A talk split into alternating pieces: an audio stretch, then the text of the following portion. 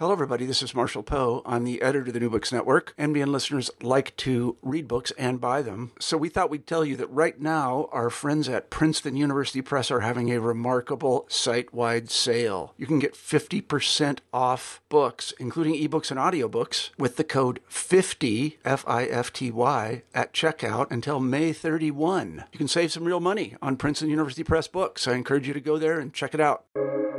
Welcome to the New Books Network. Welcome to a new episode of the New Books Network. My name is Victor Mannen, and today I'm welcoming Robyn d'Avignon, Assistant Professor of History at New York University, to discuss her new book, uh, Ritual Geology Gold and Subterranean Knowledge in Savanna, West Africa, published with uh, the Duke University Press. Uh, professor, thank you so much for coming on the New Books Network. I'm really excited uh, about this uh, this conversation, and uh, before we start delving into the book, I, I always like to um, kind of situate the book itself within uh, the author's own journey and how the history of the book actually came about. And uh, you emphasize a lot that this book has been, uh, well, stemmed from many years of research, obviously, but also travels, friendships, uh, interviews. Um, so uh, why don't you take us through that journey a little bit? So we get a sense of where that books is coming from. Great. Well, Victor, I want to begin by thanking you so much for inviting me to be part of this conversation. It's really an honor to get to talk about the book now that it exists and is circulating in the world, but also to engage and think with your own research on the history of paleontology. Um, a very different, um, though, you know, a very complementary approach to thinking about the underground and its varied meanings um, to different historical actors and scientists. So, this is really a pleasure for me. So, um, yeah, I mean, this is very much a book that has emerged um, from my experiences um, over the past almost 20 years now. um, I it, it, it really emerges uh, from my biography outside of the academy. I was um, a Peace Corps volunteer in southeastern Senegal for a couple years before I decided to pursue a PhD. Um, and prior to joining the Peace Corps, I had majored in anthropology and had actually done field research amongst contract chicken farmers in rural Missouri. Um, so, like a very different trajectory. I um, was very interested in agrarian movements in the United States and had a longstanding interest in going to Francophone West Africa. And the Peace Corps ended up op- you know, providing an opportunity to do that. Um, I was an agriculture volunteer in southeastern Senegal, and um, you know, I went into the Peace Corps in many respects, very critical about the institution and unsure how well it was going to suit my sensibilities. Um, but in many ways, um, uh, you know, it ended up being a transformative uh, life experience. I was based in a small Pular village in southeastern Senegal, and I also spent a year working with urban gardeners in the town of Kédougou, which is central to um, which is central to my book, A Ritual Geology. And I was there really at a moment of massive transformation when this region was becoming the heart um, of what is today Senegal's uh, corporate gold mining industry. And so there was new exploration camps opening, there was new roads being built, um, and it was shortly after my time there that the first um, open pit corporate mine officially opened its doors and began operations. So it was a time of great hope and expectation in many ways about what this mining industry was going to do. Um, there was a lot of expectations for formal employment in the mines, particularly among young men. This is Senegal's poorest region um, and furthest from the capital and other infrastructures. So it had historically been a place where people often migrated to find any sort of stable waged work.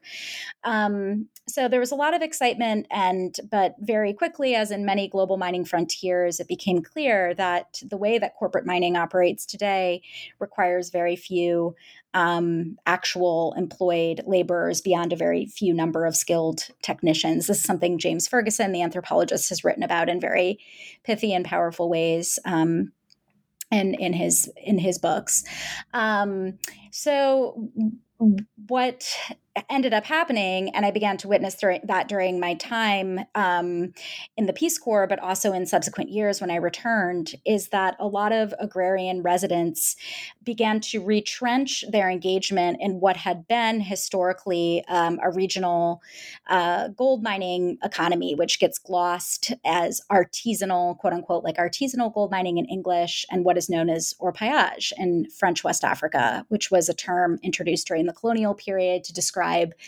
largely gold panning for alluvial gold flakes.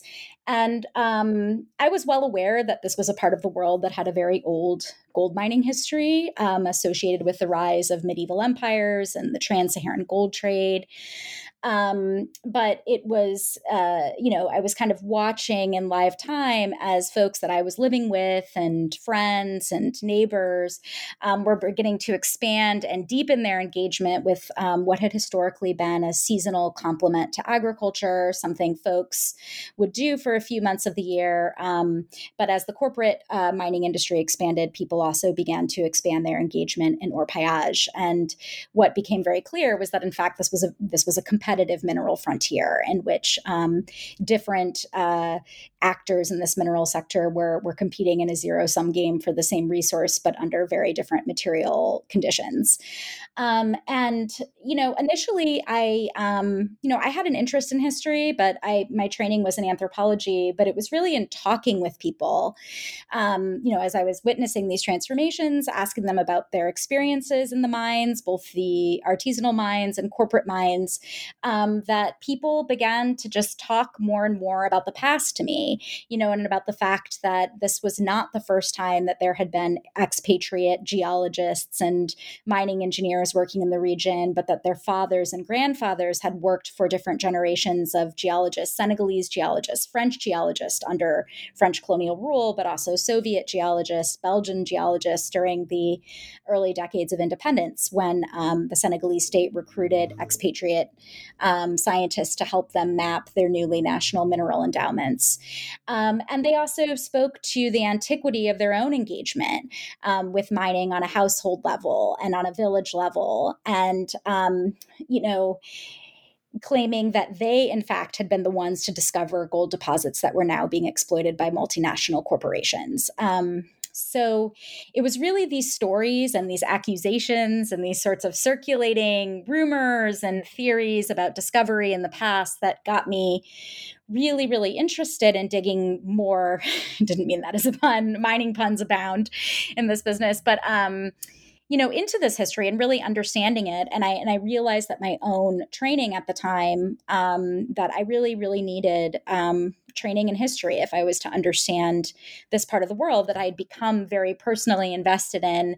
Um, and that eventually, though not immediately, took me through the process of pursuing a PhD um, which I pursued at the University of Michigan in a joint program in anthropology and history, and returned to this region of Senegal for almost two years during my doctorate program to carry out more in depth research. Um, at that time, having much more training in history, much more sense of debates and historiography, and had been introduced to the history of science and various other things. Um, so I also had a different set of questions, you know, that I came back to the field with with. Um, and I conducted ethnography uh, for the book. I lived in artisanal gold mining villages, but I also spent time in gold exploration camps with geologists.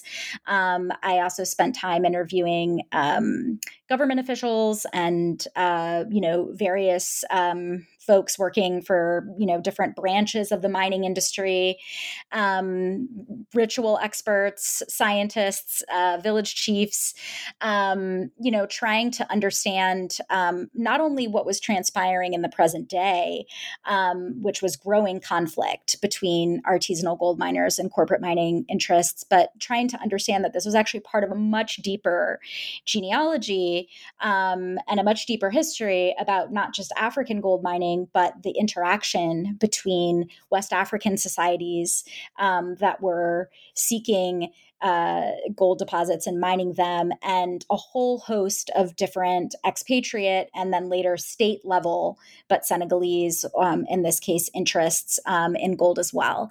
So that was kind of the origin story of the book, um, and a bit long winded, but it took me through many um, you know, different chapters of my own life and friendships at this point in time and relationships, um, particularly with people in southeastern Senegal um, that now, you know, are 15 years old. And, you know, um, so the book feels like it's very much built uh, quite literally on the backs of, of, of, many friends and significant investment in me and, um, uh, you know, over the course of many years. No, that's that's fantastic. Thank you so much for, for going through this, and also for like uh, the, the, the time that it took to to come up with uh, what I think is uh, such an, a great contribution, actually, to um, not only to the earth sciences but to the history of geology in general. This concept of ritual geology, and you briefly mentioned that um, there's this veneer uh, or this slightly degrading way of talking about uh, the uh, local knowledge of uh, of uh, West Africans about the subterranean and calling it artisanal mining. And I feel like, in a way, uh, but maybe you'll correct me on this, but I feel like you've tried to take both term artisanal mining and find the the opposite of each, or at least uh, the more um, um, noble of each uh, opposite, which is instead of saying uh, uh, uh traditional or you will say ritual. And instead of saying simply mining, the technical kind of uh, knowledge, you said geology, which implies obviously the idea of um, scientific knowledge or at least some sort of constructed knowledge and not just um, ex- experiential knowledge, I would say. So, so could you like take us to maybe what you mean by ritual geology here and how did you end up coining that that term? Where did you wh- where did you find that spark? At, at, which point did you say, okay, this is the term that will allow uh, me and my reader to really understand what is going on uh, in this region, what has been going on in this in this region? Yeah, thank you so much for that question. So I'm going to answer it a bit through the back door about some of the other arguments in the book. It was pretty late in the writing process that I sort of landed on that.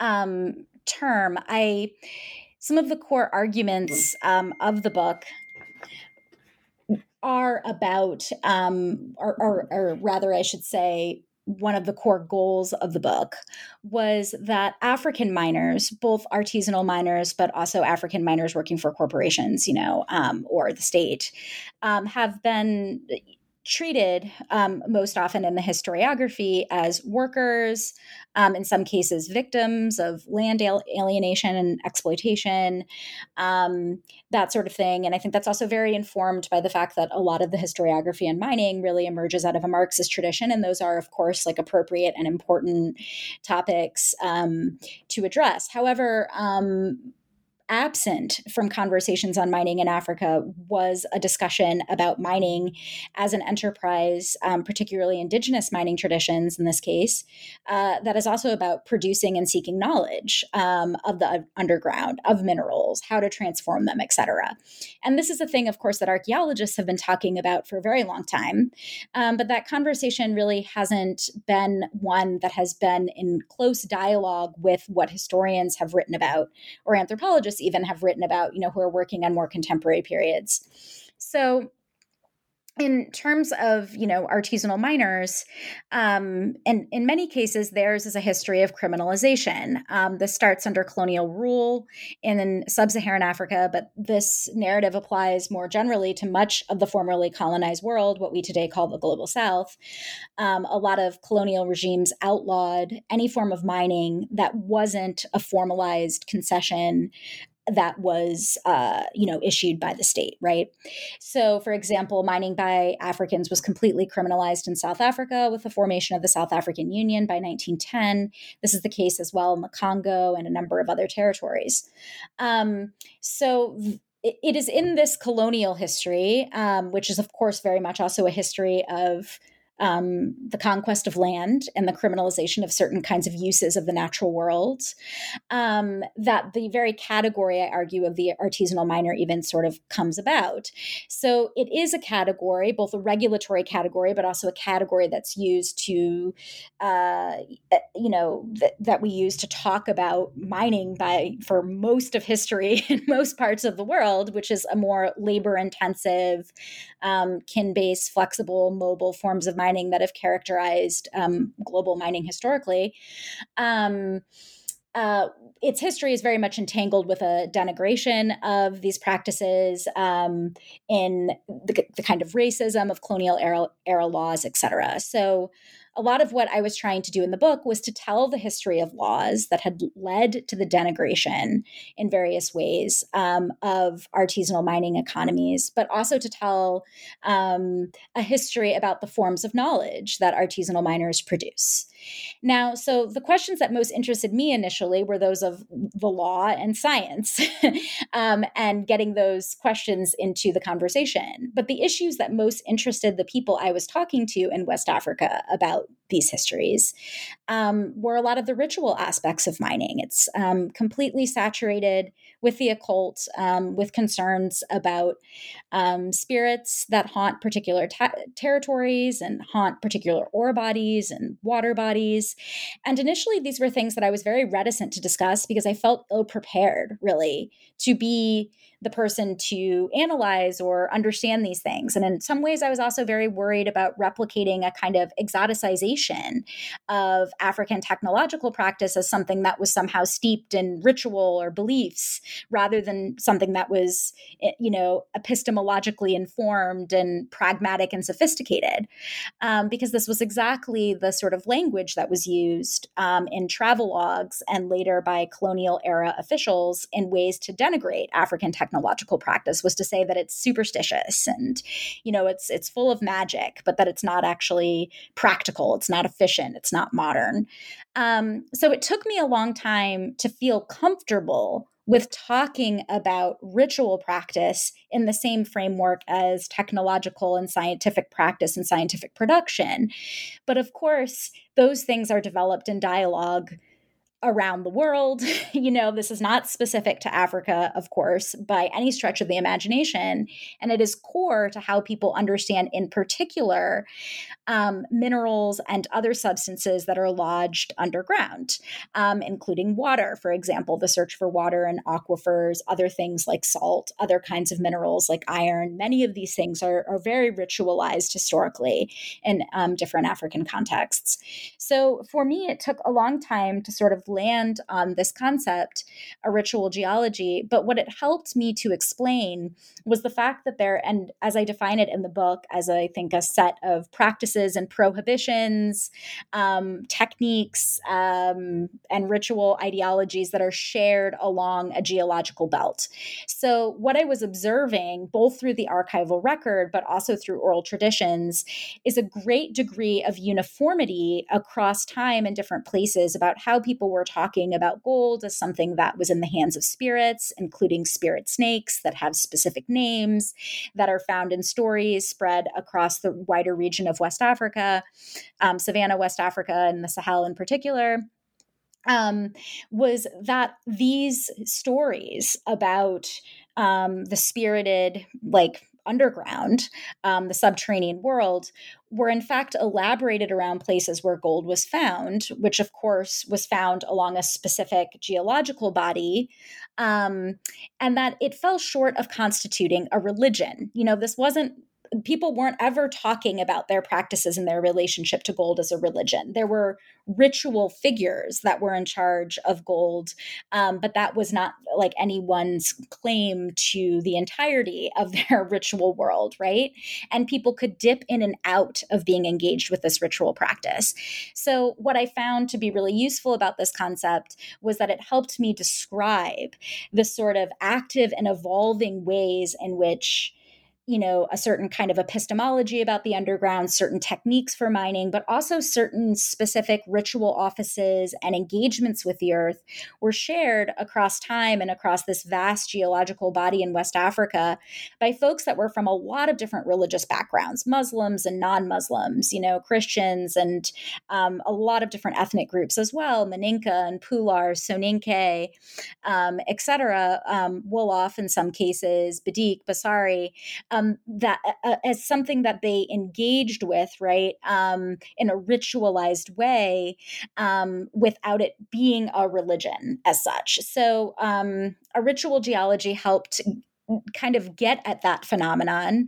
Um, and I also think it sort of opened up for me a space to ask like what are other ritual geologies that might exist elsewhere in the world right? Um, be they where folks in latin america are mining gold across like a shared geological body you know? Um, we know that a lot of those practices are highly ritualized um, but we usually study these practices in a single city a single village a single country. So by thinking geologically it also opens up different spaces in which to investigate historical phenomenon. Perhaps if we're looking at um, a geological formation rather than thinking about something in a national boundary, we might see different things in the archival record, right? Or we might see different connections across oral histories or oral traditions, um, or even in the archaeological record, for example.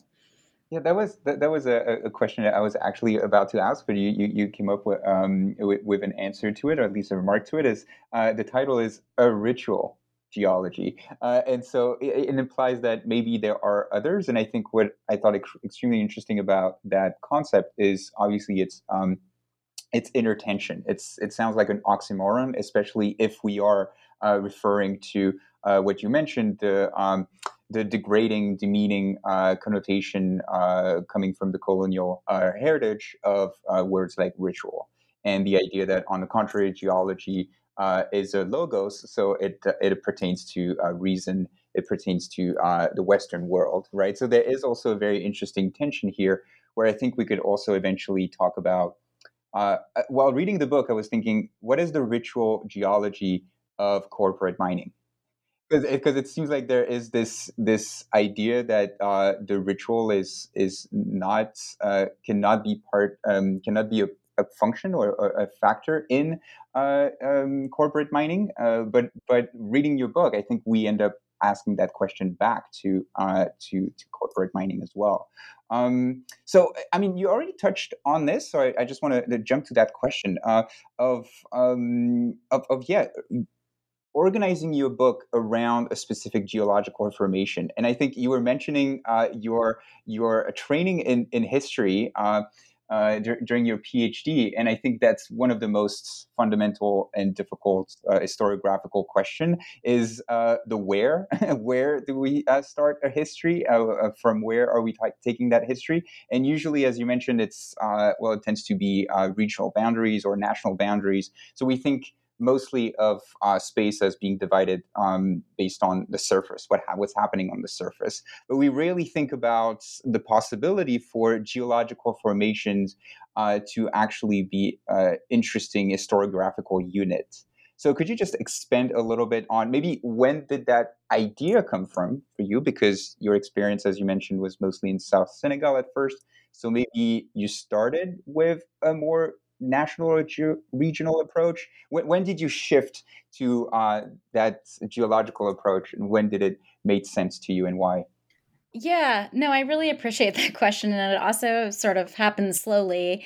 So, as I did mention before, I mean, so I made a couple really specific decisions with scale uh, and how I was going to narrate this story that emerged over time. So, it was very much rooted, as I mentioned from the onset, in long term ethnographic research and oral histories in southeastern Senegal, which is really the heart of my study. The book begins and ends there.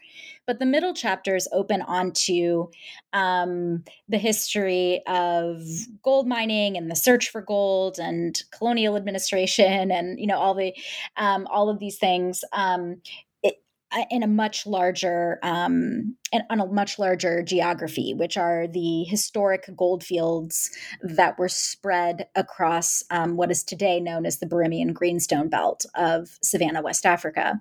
So, um, I was interested from the start. I mean, particularly when I was looking at the colonial period, because the Federation of French West Africa, um, the French colonized many of the historic uh, goldfields of, of West Africa, the medieval and Atlantic era goldfields of West Africa, which had been also the initial reason why Europeans, starting with the Portuguese, sailed to West Africa was an was an attempt to create a direct pathway to the goldfields rather than one that went across the Sahara and many many middlemen in between.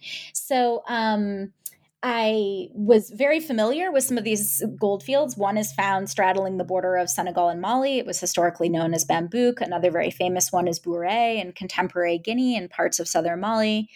Um, but it took me a while because I wasn't trained as a geologist, and this wasn't the way things were spoken about even in the archives to realize, well, like, you know, these aren't just isolated gold fields, right? Like, if you map a geological map, you know, onto these territories, including the historic maps of French West Africa, you start to see the patterns that these are shear zones um, where gold mineralization and other kinds of minerals as well are likely to be found. Um, and there's certain ways that that tracks with what the landscape looks like as well, you know, which would have been very self evident to people historically who are migrating and moving across the landscape. These are broken places where there's lots of plateaus and ravines. These are also places where there tends to be bodies of water, um, sometimes even running parallel to the shear zone. So the geology has a way of shaping the entire landscape in ways that have been fundamentally important to human settlement and exploitation of the environment far beyond the concerns of just gold. Um, so it, it kind of took me a while at first when I was looking at the colonial period, but then as I began to push, I began to push my timeline deeper and deeper and deeper because I realized that in order to understand transformations that had happened um, with artisanal and corporate gold mining and the state regulation of it in the 20th century required understanding this West African gold mining tradition in far greater antiquity. Um, and so it was kind of, you know, really also through conversations with geologists, exploration geologists in the present day where they were kind of telling me like oh yeah we know that all of these maninka villages um, are most likely located on gold sources because people historically moved to these places looking for gold and they kind of knew what sort of landscapes and things would contain gold. And so they set up shop to search for it. And so as i got kind of a better sense of how they were reading the landscape and also how corporations today are thinking about these transnational geological bodies in very um, targeted ways. You know, they know, you know, where the, you know, the formations that they're like, oh, well, we have, you know, we have a camp here in Senegal, we have a camp here in Burkina Faso. These are the ways in which these rocks are similar or different. Um, you know, it really kind of got me thinking about how West Africans who exploited these minerals historically were also moving across this landscape, were also making these same kinds of connections across space um, so that led to me pushing both the temporality of the book deeper in time to think and to go back to the medieval period to better understand, you know, where were people exploiting gold? What were the connections across these gold fields as far as we are able to know? Um, the evidence is relatively thin still, but growing.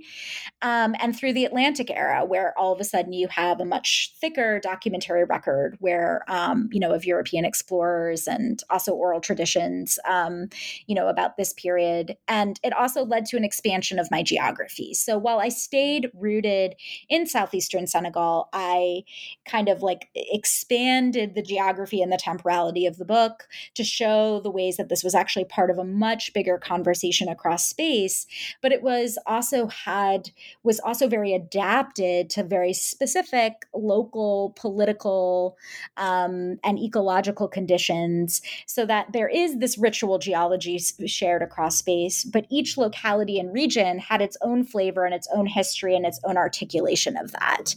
Um, so yeah i think i think it was through the research that i realized that both my geography and my temporality needed to be broader than i had maybe originally conceived of the project or even dared to conceive of the project in part two.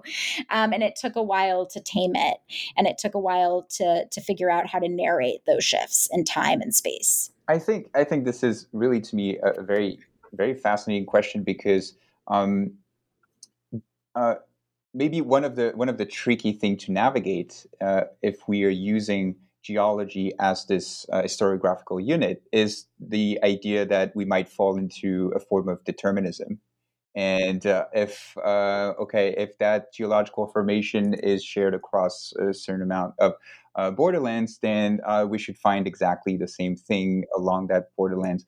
Uh, but obviously, you you already mentioned that there, um, although you're talking about a ritual geology, that ritual geology actually encompasses a lot of different uh, changes across time and changes across space as well. So, how did you navigate this, right? This risk of a, a certain natural determinism, while at the same time, we can understand, of course, like the value of um, using uh, geological formation at this historiographical unit instead of sticking to uh, more traditional, I would say, units. Yeah, no, I mean, definitely ecological determinism is not the uh, is not the hope for endpoint of using this this analytic, and it was a pitfall I was well aware of. I mean, I was trained in ecological anthropology where this had been at you know a generation of this kind of scholarship had really fallen prey to that sort of thing like if people raise pigs then this is the way that their society is going to unfold etc um, on the other hand the more that I began to work with the analytic and the fact of geology, um, the more I realized that it was still really a blind spot for historians. You know, that it, even amongst environmental historians, this hasn't really been a unit of analysis that folks have explored at depth. I think they're starting to.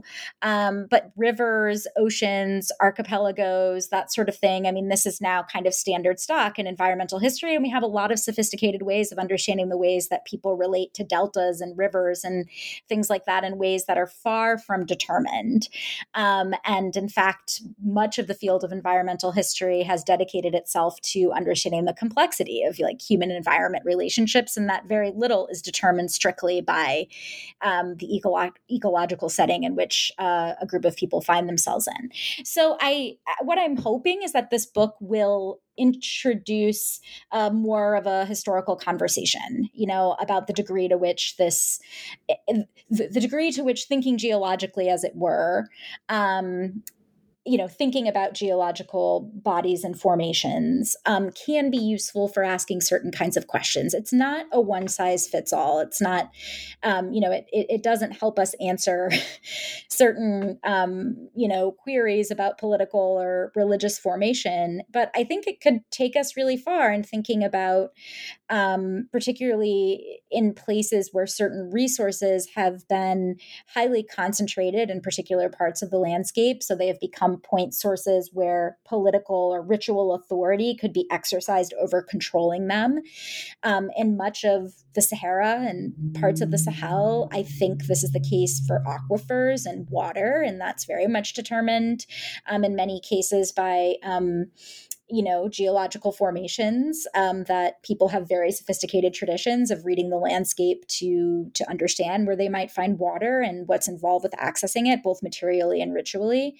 Um, so i think it I really think this, I hope, is the beginning of a conversation. There was a lot of things that I really only began to ask in the writing of this book that I hope other scholars, you know, thinking with this idea earlier in a project, um, might get a lot further with theorizing what some of these different relationships might be in different parts of the world.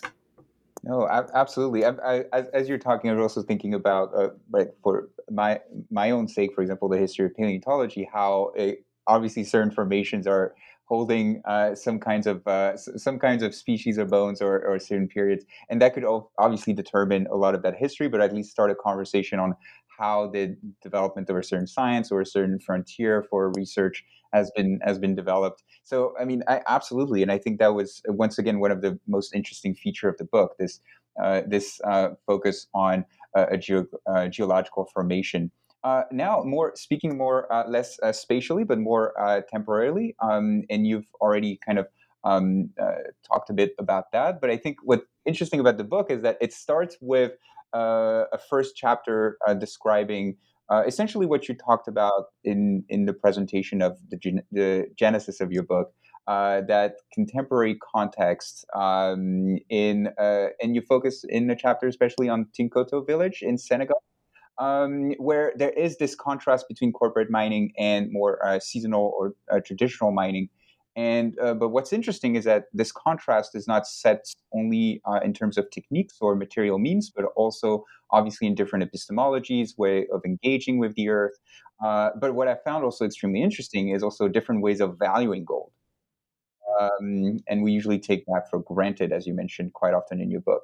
Um, but then you take us to a very long hist- historical journey, uh, starting with the uh, uh, the um, 900s. Uh, so, uh, so, and, and then we work our way back to the present. And I think uh, this is such an interesting dynamic in the book. So, could you maybe just expand a, a, little bit on the necessity for you to go back a thousand years based on what you were experiencing, seeing in the present? For us. Yeah, no, definitely. And I also took me a while, just since we're also talking about the guts of how a book is made, to come up with that organization.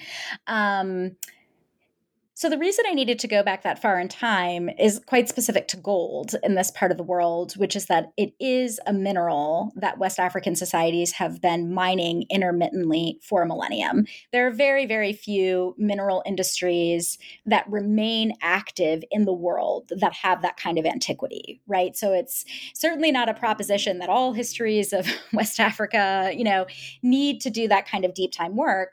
What was also unusual and what I was a afforded as a historian is that because gold was so valued, because it was the object of the trans Saharan uh, trade uh, for for hundreds of years that it did leave an archival record and it has also been a focus um, of a growing corpus of archaeological research. So i had the advantage that there were sources on gold like even though they're very fragmentary for these early centuries whereas if you wanted to do a deep time history of certain African religious formations, you you just simply wouldn't have the source material to do that kind of deep time work unless you were doing um, historical linguistics but even that you know has limitations and for a number of reasons is far less developed in most of the west african settings that i work in.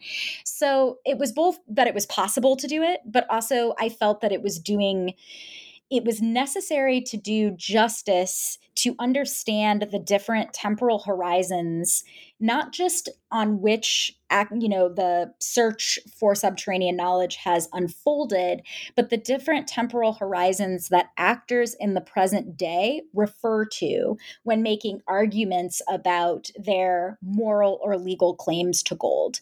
And by actors i'm mostly talking here about artisanal gold miners or orpailleurs who in many cases their claims to gold are not legally recognized by the law but they are in many respects recognized in a moral register by the government, and they are often given kind of de facto access to these gold deposits. And I talk about that later in the book and some of the dynamics around that.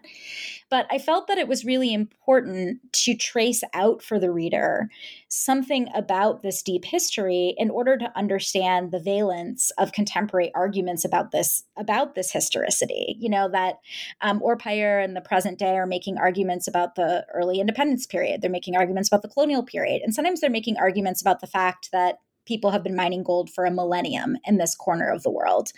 Um, but that deep time perspective was also necessary to trace out the elements of the ritual geology that I describe in the book. And what was important to me about that was to show that this was. Uh, you know, like a West African gold mining tradition, and that word tradition, which I complicate in the book, um, could be used to apply to any mining tradition globally. It has nothing to do with the customary or the local. Um, uh, but um, that I was trying to really trace out the core elements um, in, involved with this set of practices, both materially, um, but also in terms of the more ritualized understandings of gold in the underworld that had proliferated and evolved and spread um, across the Birimian Greenstone Belt. And in order to do that, that required this like deeper temporal scale but it was also possible to do that deeper temporal scale in ways that for many other questions one might have about west african history would be very hard to access. How can we understand then there's such a, a um, if there's a millennia of history right? How can we understand that this ritual geology essentially at least uh, as you mentioned, for not necessarily for archaeologists, but at least for uh, historians and, and anthropologists or uh, environmental historians, um, became in a way uh, lost when uh, you mentioned in many parts of the books that that obviously that ritual geology, that uh, very long acquired knowledge through this um, through this geological formation, served a lot of French geologists during the colonial period, uh, served as well a lot of, for example, Soviet geologists after the independence uh, in the mid 20th century. So there's a lot of encounters that you that you talk about in the um, the last two three chapters of the book. So uh, yeah, what, what happened really to to uh, to the memory of that uh, of, of that um, ritual geology? No, I mean it's um, it's a really good question. Um, it's one that you know I struggled with a lot during the research and writing of this book, um, and it's a testament to some of the really deep erasures that have happened in regards to much of of African history um, as it is told in the academy, but also as it is told and retold in, in, in, you know some context within West Africa itself. And this is, of course, a legacy in many respects of colonial rule, particularly the early decades of colonial rule, um, but also other complex um, dynamics I think are at play. I think what's interesting is that starting at least even by the Atlantic era with like these kind of travelers law you know travel logs and this sort of thing of the 18th and 19th century in particular and in the colonial period and in the post-colonial period and in corporate reports today about um, you know corporations write reports about artisanal mining activity on their um, um, you know that's that's something that they they reference um, in geological reports often. There is an acknowledgement of the antiquity of um, gold mining in the region. But in some ways, it's this very archaic almost and static representation of kind of oh you know thousands of years ago or like back when there were empires this sort of mythic removed past right? This was an industry. So we know that there was gold here but it's long ago and kind of forgotten and in a way almost abstracted from the contemporary populations that inhabit this region when in fact, when you really get into the weeds, folks have never stopped mining gold in this part of the world, but there were periods of time when gold mining was far less important for economic reasons, you know, when gold didn't fetch you know a good price on markets when agricultural products were far more lucrative. Um, you know gold as i talk about in the book is kind of a famine resource and a drought resource. It's it's something people often turn to during times of hardship like when you have good rains and healthy crops and the ability to trade in a lot of different goods you don't need to mine gold. Mining gold is really hard work. Um, it's unpleasant work in many respects during carried out during the hottest time of the year. Um, so there are periods of time time when gold mining recedes as a primary activity.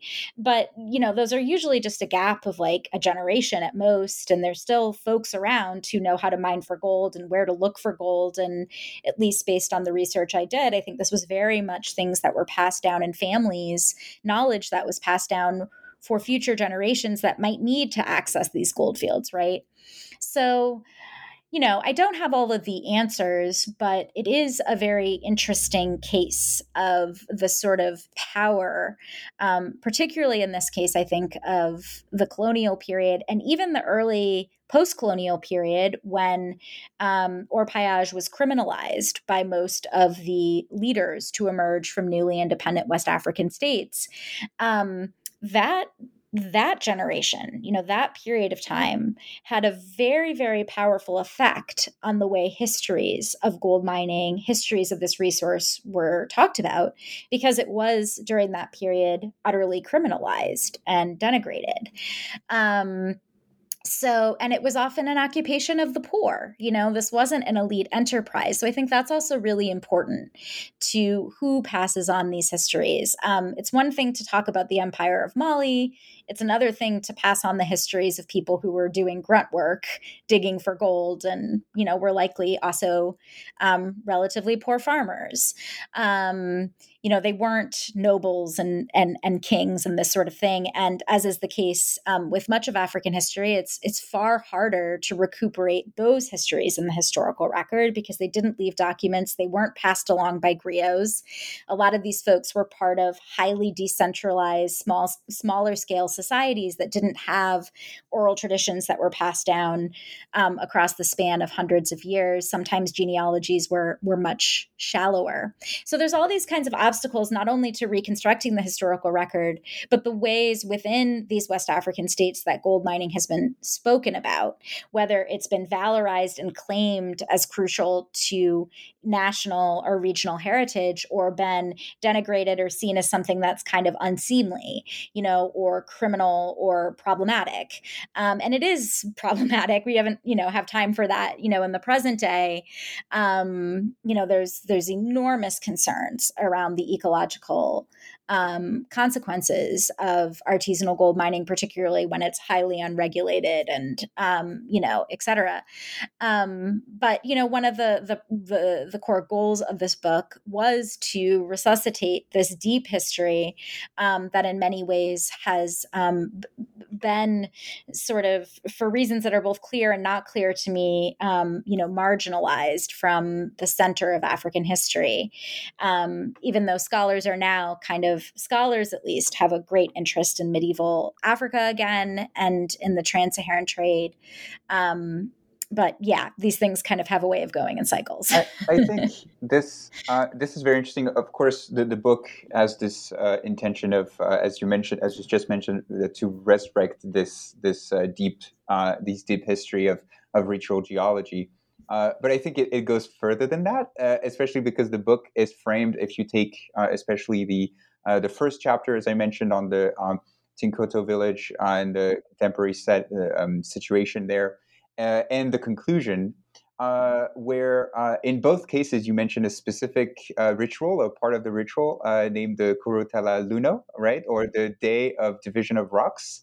Um, and I think uh, so I, would like you to obviously uh, elaborate a little bit on what this Day of Division of Rocks is. But my bigger question is, um, it, it seems like your book is not so much about just resurrecting that history, but it's also about reevaluating its potential, uh, uh, its potential value in thinking about or imagining uh, more sustainable um, usage of geological resources, but also more equitable uh, system of redistribution of these uh, resources as well. It, it, at, at, least it seems like to me there is that practical concern uh, going through uh, the book.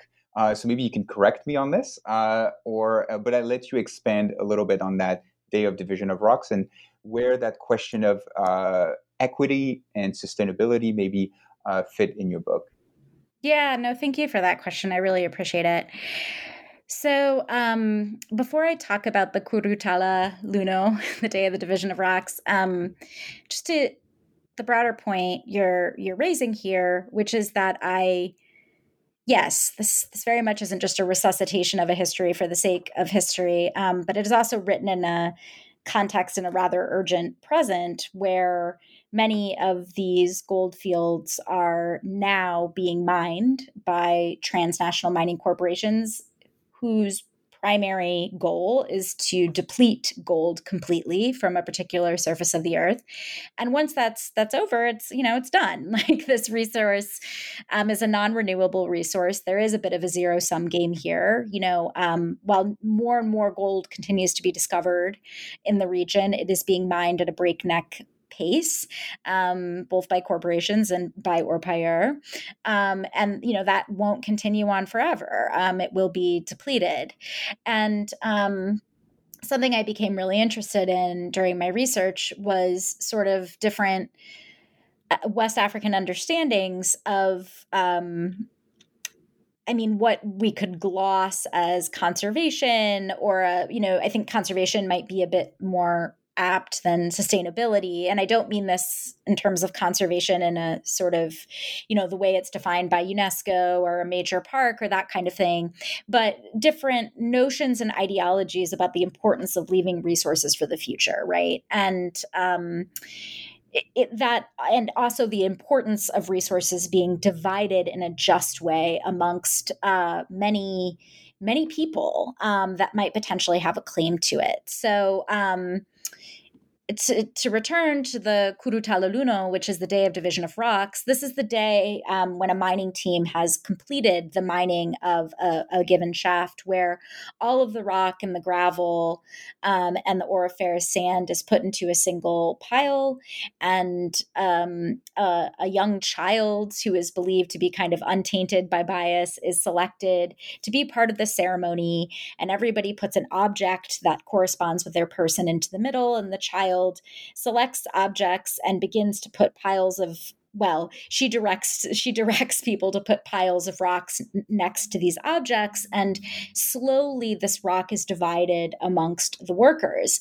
But there's a whole other set of divisions that go into this you know um, there's a certain amount of rock that's set aside for the chief of the village for the ritual overseers of the mine for the uh, police force of the mine sometimes for the police force of the senegalese state who makes a claim to the rock. Um, but also for um, the impoverished, um, for those who are disabled and unable to mine for gold, are able to come to the Day of Division of Rocks and ask for a portion of the mining shaft. And then individual mining team members will take this rock home, where it will then be subdivided again, potentially many, many times um, amongst their wives or girlfriends, children in some cases, um, aunts and uncles, people that need it in order to pay for um, the construction of their homes or caring for an ill loved one. Um, so you know, by following these ceremonies, by following the way that this rock was divided, it just became so clear the the many, many, many, many people that potentially benefit from a single mining shaft, right? Or who have a claim to this part of the earth. And this the, the intense pressure that's on individuals mining in this context, um, these are orpailleurs, to subdivide this rock across all of these different constituents, including across spirits, right? So including paying for sacrifices, paying for you know um, ritual um, amends of various sorts. Um, so here, embedded in this, there are discursive ideologies about the importance of dividing rock amongst people, but the practice itself of subdivision and the practice of people coming and claiming their portion of rock also speaks to a certain kind of ethic here, right? Like this is far from an individualized endeavor. This is deeply social. Um, you know, gold rock is by definition something that can be subdivided almost endlessly and washed and prepared in various means, um, much in the way that folks do with agricultural um, uh, produce, you know, I mean, after the harvest, um, giving it to the poor, the needy, different relatives, etc. So, in this way, gold is very much incorporated into the kind of moral economy of these agrarian spaces in very sophisticated ways that I tried to understand in the book um, and tried to understand what the implications of or what that might offer as an alternative, right? Or if nothing else, a complementary view to how we might think about extraction. Um, and I at least try not to present this in a celebratory way or saying, like, oh, this is definitely the solution to how extraction gets played out. But that's simply alongside industrial modernity, if you will, or alongside the hyper vertical integration of the corporate mining industry, have been these other ways of dealing with extraction that operate in dialogue with these corporations, not as some hermetically sealed system, but that have their own logics and that have their own ethics about how to engage with the earth that are worthy of consideration as as a you know collective like society. We head into a time of um, the depletion of so many resources right? You know this is the end of of cheap nature um, that our generation is is witnessing and ecological crisis of course and the mining industry has always been right at the heart and center of those developments. Um, so you know it felt like an opportunity given that I've told this whole history, to ask what can this history also, to meditate a bit on what this history might also offer us as as a model you know for the future or as a model of thinking about extraction and different ways that it can be carried out you know not in a celebratory way that suggests oh this is definitely an alternative to corporations. I mean many people in these settings do want corporate mining. They just don't want corporate mining to be the only show in town you know? So it's also thinking about um, how these resources can be subdivided in complementary ways that allow for different kinds of regimes of extraction um, that don't just follow um, a model deeply rooted in the kind of rise of, of Western capitalism and the vertical integration of monopoly capitalism. Sorry, uh, monopoly corporations. Uh, thank you so much for for, for that for, for that uh, that answer. And if I could just give you one final question uh, for uh, to end this interview, I, I I uh, was particularly drawn to uh, the book because um, there are a lot of um, new publications in the in the couple in the couple of years that deal with the, the history of geology, uh, paleontology, uh, earth sciences in general, uh, and and mining as well. That are really taking, uh, I would say, not the same approach as yours, obviously, uh, because they come from different fields, and uh, but but very analogous, or at least there's a lot of echoes between uh, your work and, and theirs. And I'm thinking of, for example, historian of science uh, Chakrabar- uh, Pratik Chakrabarti's uh, Inscriptions of Nature. I'm thinking also of uh, geographer Kathryn Yusoff, A Billion Black Anthropocene or None, which in which she discusses quote unquote white geology but I'm also thinking about Allison Bigelow um, book on mining language uh, about uh, um, uh, the knowledge of uh, South um, American uh, populations uh, in the early modern period. So I, I think your book clearly fits into that conversation. So where where do you see exactly it fit? How do you situate yourself, or how do you situate your book? Um, relative to these to these new publications yeah i mean i it's been a really exciting conversation that has been emerging you know as i sort of completed this manuscript and in many ways the books um, uh, with with the exception of Kathryn Yusoff's book, which has been out for for a number of years now, were sort of being published. You know, as I as I sort of finished the manuscript, and I was I was a little bit slow to the table on some of these conversations as well because I had been really committed in this book to trying to understand West African engagements with the underground, you know, not just West African at large, but specifically um, lineages of folks who had engaged with orpaillage in some cases over the course of, of generations. So I think in part what distinguishes my work, but where I also see this being uh, really ripe for, um, you know, deepening a conversation about the history of geology, but one that's really expanding what that term could mean, is that I was interested in sort of geological thinking primarily among West African miners and reconstructing those kinds of regional epistemologies of knowledge, um, in this case, subterranean knowledge. Um, was something that I hadn't seen done as much um, at large in the history of geology, which has still tended to be about um, geology with a capital G, you know? Um, so either, you know, um, in terms of like the discipline, the scientific discipline of geology. And I have chapters in the book that are very much part of that conversation that are very much reconstructing what geology as a discipline that called itself geology looked like um, in French speaking West Africa during the colonial period, the ways in which West African miners and blacksmiths contributed to shaping it, and how it looked in independent um, West Africa as well. And I have much more that I you know want to write and say about that that that kind of didn't figure into the book.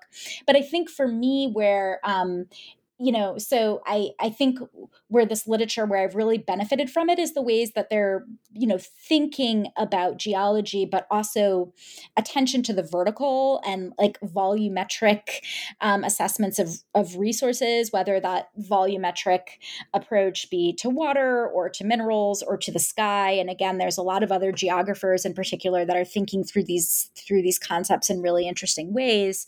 Um, the ways in which that shaped um, um, colonialism, the ways in which it shaped, um, in particular, racist, often or highly ethnicized, um, you know, or um, ethnic visions of different landscapes, how um, emergent understandings of geology amongst European or European trained um, or um, naturalists and earth scientists came to to shape profoundly the colonial encounter and ethnological knowledge you know knowledge about people as well. So i found pratik's book to be really really inspirational in that respect. And i think the work that Kathryn Yusoff is doing which is to really destabilize and critique to show that geological knowledge and its participation in imperialism and ultimately in some ways in eh, slavery and the you know rendering certain kinds of people immaterial um, and objectifying them is, is is really crucial work. You know, to um, underscoring the racist origins of, of of so many scientific disciplines, and geology had been sort of like among the last to fall, like if you will,